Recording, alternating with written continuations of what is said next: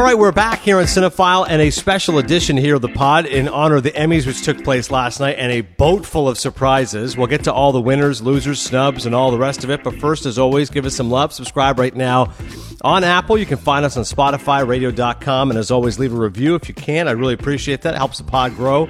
Uh, from M New 321, thrilled Adnan is back. Love this podcast and his take on movies. He's given me a ton of new movies to check out. All right, thank you very much. As always, please do subscribe, rate, and review. We'll have a new podcast coming out tomorrow, maybe Wednesday, excuse me. We're taping it tomorrow. It'll come out Wednesday, in which we'll discuss the new Brad Pitt film, Ad Astra, and all the usual uh, components of Cinephile. But like I said, this is a special one. Just talk with the Emmys, which took place on Sunday night, and uh, I found there to be a lot of refreshing surprises. Normally, you watch these and you kind of know where it's going, but honestly, tons of surprises all over the place. And first and foremost, how about Fleabag? Give it up to my girl Claire, uh, formerly a member of Cinephile. The air up there was her segment. She told me months ago. She texted me, "You got to watch Fleabag." If I was still doing Cinephile, I'd be talking all about it. Congrats to her and Dan, who just got married this weekend in Nashville. And of course, uh, Claire's texted me last night during the Emmys, fired up for Fleabag. Fleabag's the show of the year, man. It wins Best Comedy Series over Veep in its final season.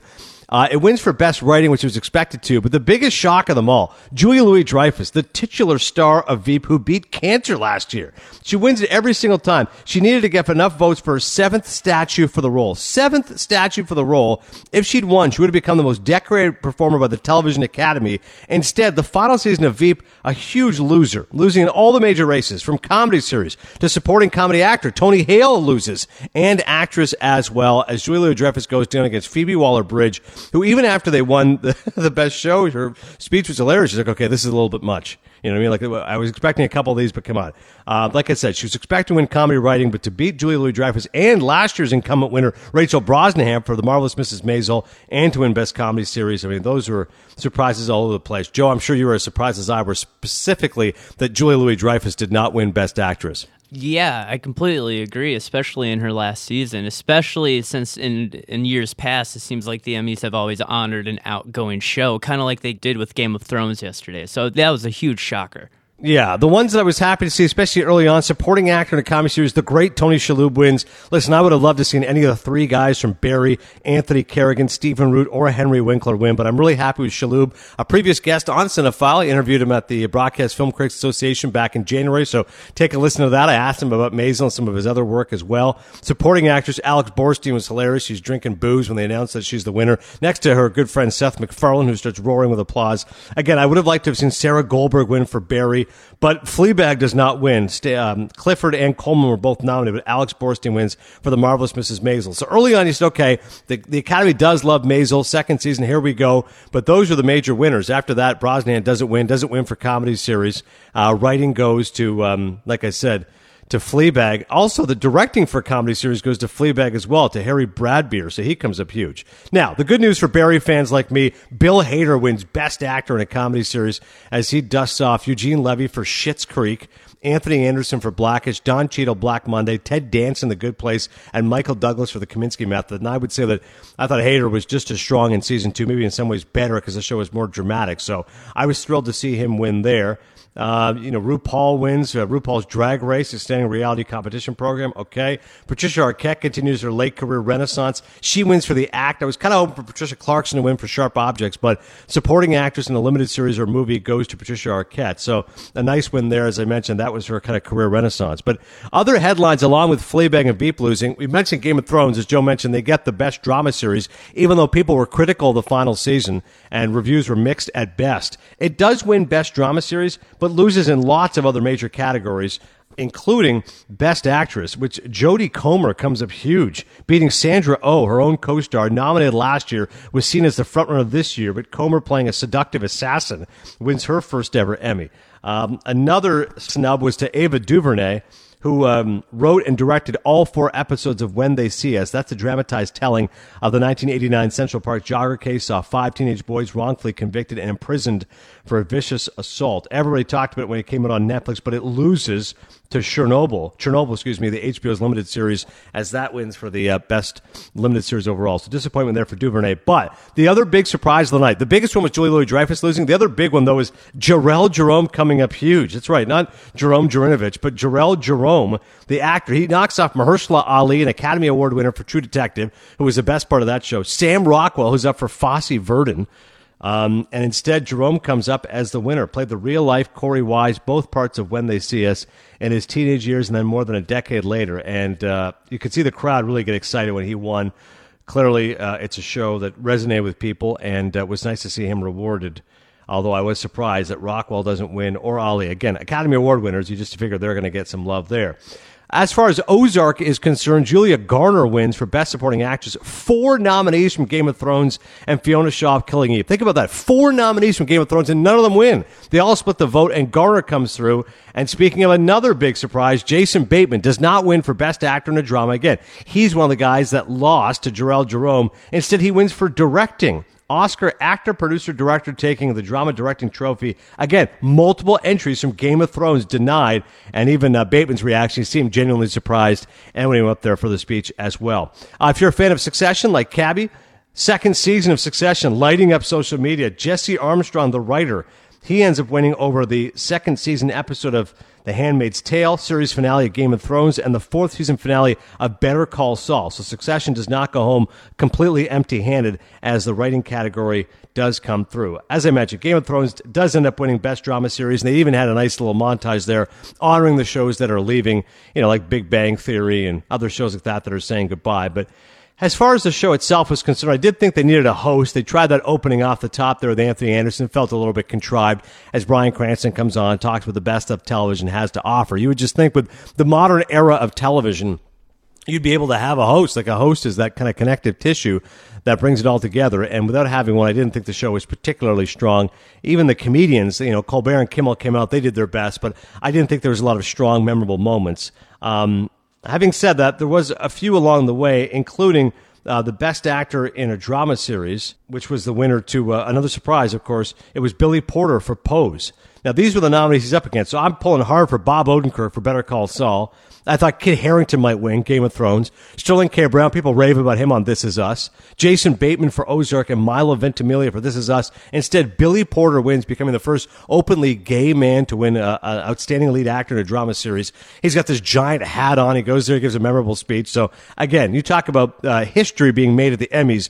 Billy Porter does that for Pose. I don't know how many people are actually watching the show, but uh, definitely he was a big winner there. So as far as the, like I said, the surprises of the night, Billy Porter for Pose, obviously Fleabag doing so well, even Jesse Armstrong winning for Succession. One other thought for Game of Thrones, Peter Dinklage does win for supporting actor.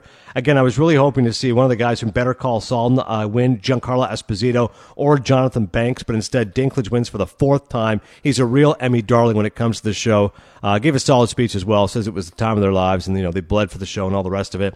Variety Talk series. Nobody can beat John Oliver. Again, he wins. It was pulling for Colbert to try to get some love. Maybe even Jimmy Kimmel after 17 seasons, but John Oliver's a juggernaut in this category. They win for Variety Talk series. Also win for the best writing as well. And one of the better moments of the night, outstanding variety sketch series goes to Saturday Night Live. Again, was kind of hoping for Sacha Baron Cohen for Who Is America but instead it is SNL. Lorne Michaels giving a solid speech. He goes up there and spoke with the episode, which Adam Sandler uh, returned to the show, first time in 20 plus years, and sang that tribute to Chris Farley, his good friend. And as Lorne said last night, you had camera operators crying, you had boom mics getting emotional because a lot of them had worked with Chris Farley and had worked on the show when Adam Sandler and Chris Farley were together. And he said that's what makes the show so special after 40 plus years. That and the politics, he said with a wink and a nod. And uh, so SNL wins once again. Limited series. Escape at Dannemora didn't do very well. I was hoping for Ben Stiller's drama to get some love. Fosse Verdon. Michelle Williams does win Best Actress, so that was a nice victory over Patricia Arquette for Escape at Dannemora and Amy Adams for Sharp Objects. Although Sam Rockwell losing Again, he emerges Ali. Uh, he was when in Fosse Verdon Rockwell was, so he loses there. And the limited series, Chernobyl, definitely a solid winner. So HBO definitely knows what they're doing when it comes to limited series. Not only does that win for the, the best limited series, but also in a couple other categories as well. So good news there if you're a fan of Chernobyl. The one surprise, outstanding TV movie, I was really pushing hard for Deadwood, the movie. Such a fan of David Milch's work, and the writing is so strong on that show. Maybe even Brexit was going to win with Cumberbatch. Instead, Bandersnatch wins for Black Mirror. So did not see that one coming and didn't necessarily feel strongly about that one. I mentioned Chernobyl winning for Best Limited Series, also won for Outstanding Writing for a Limited Series or Movie. It'll be Craig Mazin. And also one for directing, Johan Renck. So if you're looking for a limited series, Chernobyl will be the one to jump on.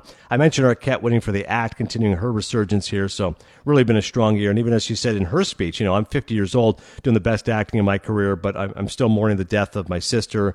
And uh, she made a plea for trans women, or trans people, in fact, just to get more jobs and to be honored and to be, you know, recognized as regular people. So Arquette's speech I thought was strong. Billy Porter also for Pose. Some good memories overall from a show, which like I said, Joe, I didn't think it was a great show necessarily, but I did think there was lots of surprises, and oftentimes that's a really good part of the show.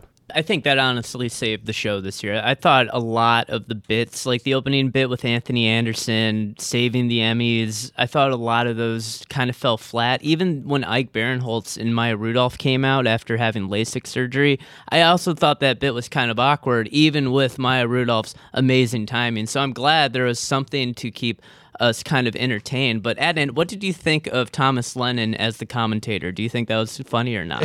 yeah, I did see a lot of people taking shots at. Listen, I think that's a tough shot, you know, job to do. Right, try to make clever clips or one-liners. I didn't think it was particularly funny. It was different, but no, I, I wasn't really in favor of it. You? Uh, yeah, I thought I thought he had some good quips and jokes at the beginning, but then it kind of just started to fall flat the further the show progressed. But I did really like Bob Newhart and Ben Stiller. That whole bit I found to be very funny.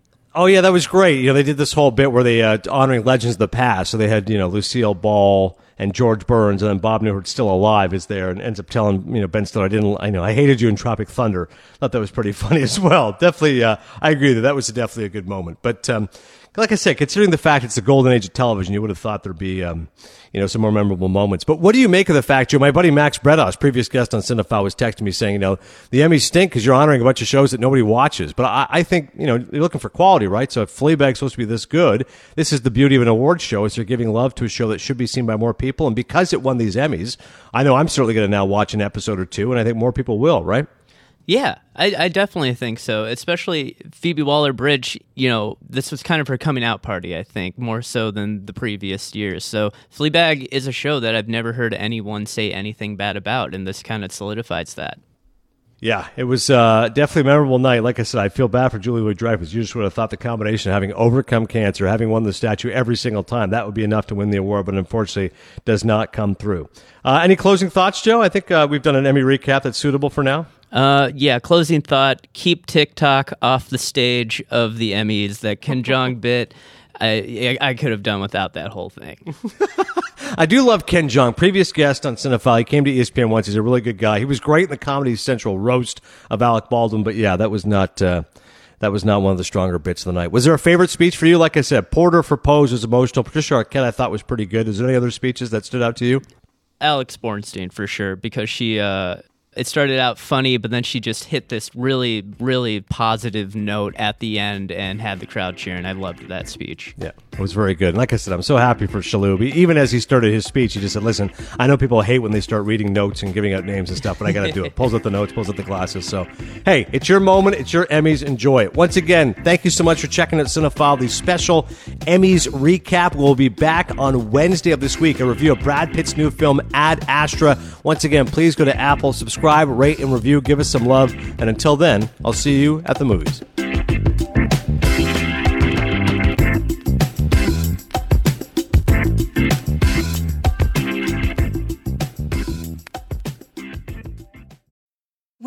Need mealtime inspiration, it's worth shopping Kroger, where you'll find over 30,000 mouth-watering choices that excite your inner foodie. And no matter what tasty choice you make, you'll enjoy our everyday low prices, plus extra ways to save, like digital coupons worth over $600 each week. You can also save up to $1 off per gallon at the pump with fuel points. More savings and more inspiring flavors make shopping Kroger worth it every time. Kroger, fresh for everyone. Fuel restrictions apply.